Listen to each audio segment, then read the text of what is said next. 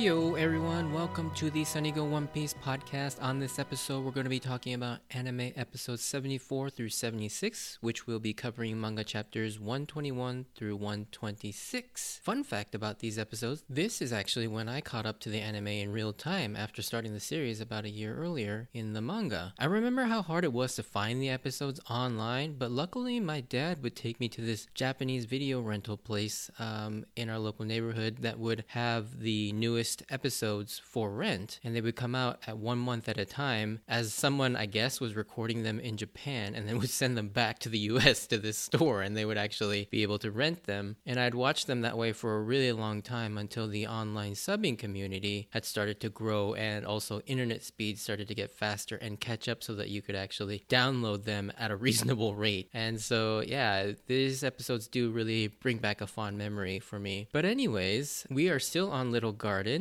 and let's get to the synopsis. So we're reaching the climax of the Little Garden arc as Nami, Zoro, Vivi, and Brogy are slowly turning to wax, while Luffy, Usopp, and Karoo need to figure out a way to defeat Mr. Three's wax abilities, as well as the other Baroque Works agents, to save the others before they get completely waxed over and eventually killed. So differences. There are, I wouldn't say a lot of differences, but there is one really major one. Um, so Brogy being restrained the second time after he breaks out by Mr. 3 is far more graphic in the manga. And so, as uh, Mr. 3 in the manga makes daggers out of the wax and just stabs Brogy's limbs, his hands and feet, just straight up. He doesn't cover his hands with wax like he does in the anime, and the layer of wax is gone so that the it doesn't obscure the stab wounds. Instead, he makes wax daggers, and they just go straight into his palms and his feet,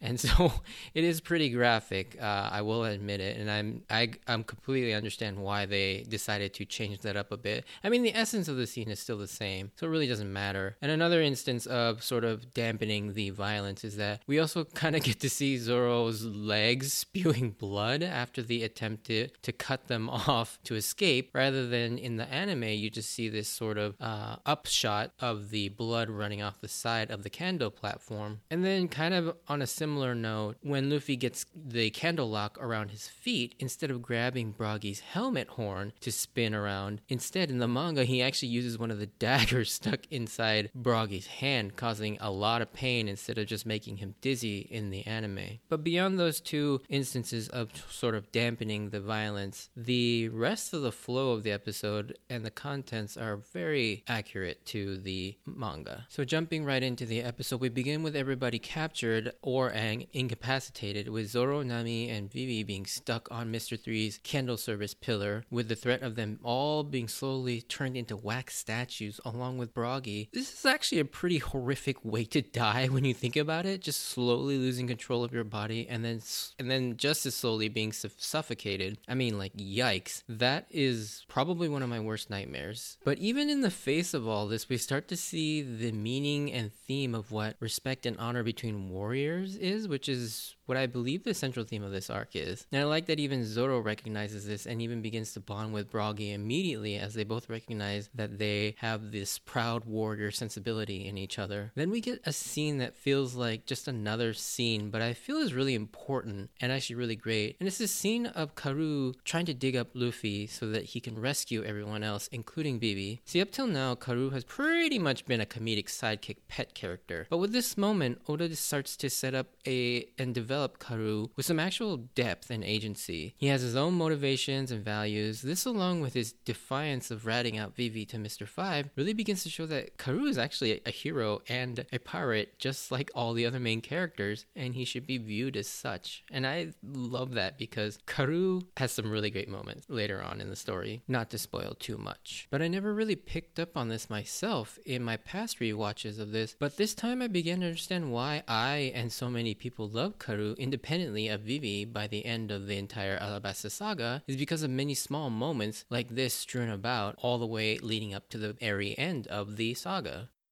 This next scene is pretty brutal and probably one of the more graphic scenes in One Piece, even after they tone it down for the anime. And that is the scene of Brogy breaking out of his candle restraints to fight back, but is quickly subdued by Mr. 5 with his nose fancy cannons. Mr. 3, seeing that his initial restraints were just too weak, he opts to then cover Brogy's hands and feet with wax, then creates wax stakes and skewers Brogy's hands and feet into the ground. Like, ouch! I mean, and as I mentioned in the differences section, yeah, even even this version is still pretty brutal. Now that the situation is looking pretty dire, Zoro decides that he'd rather go out fighting than helplessly being waxed over because of course Zoro has to be a badass even while being captured. And he re-inspires Brogy and invites him to also fight back. And I love that Brogy has given so much respect to Zoro for his warrior spirit and even thanks him for reigniting his very own. They both commit to escaping at the cost of their own limbs. This is seriously one of the most badass things ever, especially how confident Zoro is,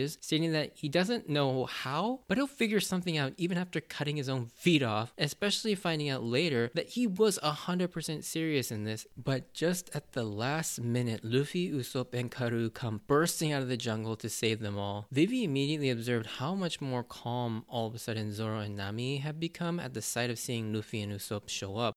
I like that Vivi is seeing firsthand the unique dynamic the Straw Hats have and just how much trust they put in Luffy and each other to save them. However, this is when Nami notices the blood running from Zoro's legs, and we find out that Zoro actually did cut into his feet or his ankles halfway. Just how freaking serious he was about this plan. I mean, it's insane. Like, oh my god. And he's so nonchalant about it, too. Like, he's not in pain. And yeah, it's almost like he just treats it like he just got a paper cut. It's it, But then we get another reason to love Zoro now that he's confident Luffy will save him. He decides to kind of relax a little bit, and on the off chance he Luffy fails, he wants to make sure he's waxed over in a cool pose and strikes one where he's got his sword drawn above his head and his hands at his hip. This scene always gives me a chuckle. Like I, I don't know what it is. I love these moments of like random levity in serious moments in One Piece.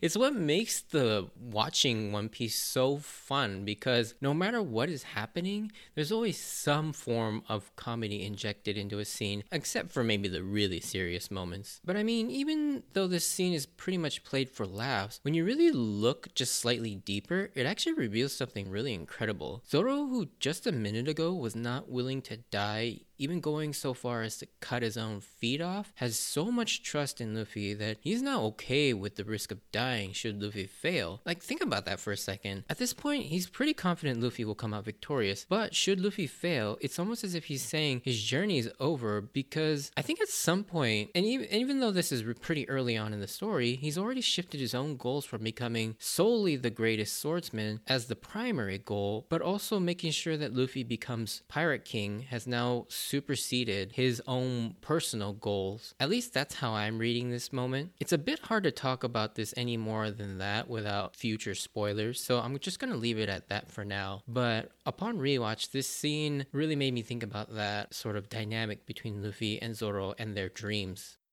And now we finally get into the action with our first showdown of Luffy versus Mr. 3. And this fight is just another great showcase of Luffy's amazingly quick thinking and combat creativity as he keeps turning every disadvantage Mr. 3 throws at him into an advantage. With him, anytime he gets candle Lock, he just uses that as a weapon against Mr. 3. In addition, he uses the environment around him to his advantage as well with when his mobility is hindered. And I love watching this because it makes Luffy's fights so damn fun and funny to watch, especially seeing these villains react in ways of just dumbfounded shock, as I'm sure they've never encountered someone who fights in such a weird and sometimes idiotic way. It's especially pronounced and funny seeing a villain like Mr. 3 who's so calculated and strategic about his engagements, and he sees his strategies and plans just go awry in the most dumbest fashion ever, and it's so funny to watch. Eventually, Luffy gets the better of Mr. 3, and with Mr. 3 out of commission, Luffy turns his his attention to destroying the candle service pillar to save everyone, but all of a sudden, to everyone's shock, he doesn't want to. And we finally see why this mysterious and unassuming girl is paired with someone as high a rank as Mr. 3. And so Miss Golden Week uses her special ability to somehow subdue Luffy. Now, this is a topic I've wanted to talk about for a while now. Miss Golden Week's color trap ability. How does it work? This is something that's confused me the entire time I've been following this series. So, the way it works is she paints a symbol using a specific color on her target or near the target to affect and control people through emotions, and each color is assigned a specific emotion. But I've always wondered what makes this work because it's never really explained. It's been confirmed it's not a devil fruit ability, so it is some sort of magic or some kind of science or technology used to make this special paint maybe. I've always been confused by this. And Oda, if I remember, briefly he mentions in an SBS Q&A uh, section that it kind of works like hypnosis, but it's like I still don't see how. And I'd love to hear everyone else's theories. Mine is that it's some sort of a special paint that she makes combined with the hypnosis aspect. Otherwise, how do you explain how it works even though Luffy never sees or is aware of the symbol and even if it's painted on him where he can't see it? There cuz there are moments where he just doesn't notice that he's got paint on him and yet he's somehow still hypnotized. So there's got to be something to the paint itself too, right? Or am I just misreading everything and this just or maybe I'm just overthinking everything. But anyway, yeah, the colors trap thing always always just kind of like this ability makes no sense, but I'll just go along with it. Anyways, the quote unquote fight is actually really funny, seeing Luffy struggle against this ability, especially since it's said that it works especially well on simple minded people like Luffy himself. Seeing him struggle against the bullfight red is especially hilarious as he gears up for this massive Gomu Gomu no bazooka and then puts out this pathetic whimper and just sh- shoots the ground with these like flimsy arms, not once but twice, and it's so funny to watch. We're left on an episode cliffhanger after Us- cutting to Usopp and Karoo running from Mr. Five and Miss Valentine and coming back to the location to find that Zoro, Nami, and Vivi are all waxed over and Luffy just sitting there having tea under the spell of the soothing green from Miss Golden Week. Usopp comes to the rescue with his quick thinking and burns off Luffy's shirt and, and the marking from Miss Golden Week, but he also takes his usual beating from Miss Valentine and Mr. Five. Luffy does a lot of the heavy lifting here, but it's Usopp who's the MVP, I think, in getting rid of the colors trap and destroying the candle service pillar by having Karoo run around and lay an oil soaked rope everywhere so that he can set it on fire. I'm telling you, folks, Usopp is really underrated, even at this point in the story. He is a great, great asset to the crew, despite what many people think. Anyways, it's during all this Mr. 3 returns to the battle with a new suit made of candle wax he dubs the Candle Champion. And I love the synergy between Golden Week and Mr. 3. She paints his wax creations with his realistic paint jobs. And this also marks the first of many times Luffy is in absolute awe of something his opponents are doing, and even if it poses danger to him. And his face here is so funny. And then Usopp yelling at Luffy to, to get focused again and make him aware of the plan and tells him that they need to set the pillar on fire. And then he proceeds to grab Mr. Three's hair to set the rope on fire and melt away everything. This is also another weird thing is along with Miss Golden Week, Mr. Three's hair. So the hair and the little three that he makes with his hair catches fire like a candle wax uh, wick. And I don't understand how this hair lights on fire and stays, you know, lit without setting its entire head on fire. And then it also seems to like gain intensity. like, I don't think this is a part of his devil fruit ability, but the fire gets more intense the more like angry he gets or the more intense he gets. And then it also just sort of stays lit without burning up the rest of his head. I mean, again, I don't really question this. I just always found it as a weird thing.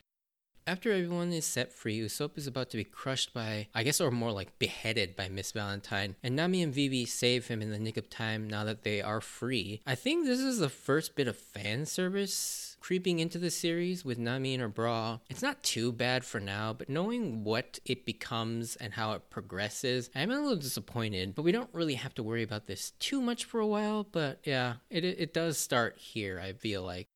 Zoro again has another great moment to shine with his swift takedown of Mr. Five. And another fun fact here he uses an onigiri while he's on fire and calls it a yaki onigiri. This is another fun Japanese wordplay on a food item. We all know that onigiri is translated as kind of demon slash, but it's also rice ball. And there actually is a dish called a yaki onigiri, which is a grilled rice ball, um, which I'm a big fan of. And so we have this, this double wordplay on different foods. And yeah, I'm just going to keep pointing these out because I love the little double meanings of Zoro's moves. The end to this fight is a little anticlimactic and also has been a little strange to me. Something about it was always presented oddly, like there was more to this scene than meets the eye. It ends with Mr. 3 running into the forest with his candle champion all melted. He creates a bunch of wax copies of himself to trick Luffy with a snake attack, but Luffy correctly picks the right Mr. 3 and Gomu Gomu no stamps him in the face. As Mr. 3 goes unconscious, he asks how Luffy knew, and Luffy just flat out says, had a hunch, or in Japanese, it's more, he says, instinct. And this was always such an abrupt and odd way to end the fight, and I think, I know now that this may have been a small foreshadow foreshadow of something, but even then, I'm not sure. I'll talk about this moment a little bit more in the spoiler section. But yeah, something about this scene always just was strange to me. Anyways, to round these episodes off, we finally get to see what Sanji has been doing this whole time. And I'll be honest, the first time I read through this, I completely forgot about Sanji. but he has been on the ship waiting for everybody, but then decides to go out looking for the others after not seeing anyone for such a long time, and he accidentally stumbles on Mr. Three's hideout. And just then, the Denden Mushi rings, and who's on the other end? None other than Mr. Zero Crocodile himself. And that's where the episode ends. Like, what a freaking cliffhanger! Sanji's about to talk to Mr. Zero. Before closing out this episode, we get a new ending theme here called Shochinosuke, which translates to That's a Fact, performed by Suitei Shoujo. I always kind of forget about this ending theme as it only runs for 8 episodes, but I do like the song itself. However, it's just not that memorable. The animation is pretty boring with just a bunch of slick looking desktop backgrounds, is what I like to refer to them, of each crew member, with one notable inclusion of Miss All Sunday mouthing the line, Forget about them. It's interesting they decided to put her in this ending theme, and I have my thoughts, but I'll save them for another time as they're a bit spoilery. The lyrics are pretty generic about perils of sailing on the high seas and working hard to overcome those and reach your ambitions. However, this is one of the endings I do enjoy listening to as it has this high energy and cool rock vibe to it. But like I said, I often forget about this song due to its limited run and kind of genericness in most aspects of it. In closing, these were some really fun episodes, and they were really funny too, with some smaller, uh, you know, awesome moments with each character getting a lot of cool bits to do. And with Zoro and Usopp, I think they really take the cake with these episodes. We don't really get much from Sanji, but based on that crazy cliffhanger, it looks like he's gonna have, you know, a pretty big moment to shine in these next few episodes. Anyways, if you enjoyed this, send me a like or comment. And if you want to join me on this journey of rewatching One Piece, please consider subscribing. Check out my Instagram and Twitter account at SunnyGo Podcast if you want to get some updates on when I post new episodes or just see some pictures of One Piece stuff. Check those out. And as always, I wanted to thank you for taking the time to listen to this podcast and stay tuned for a very, very small spoiler section. Just maybe one, two things that I wanted to point out. But yeah, I hope to see you on the next episode. Bye.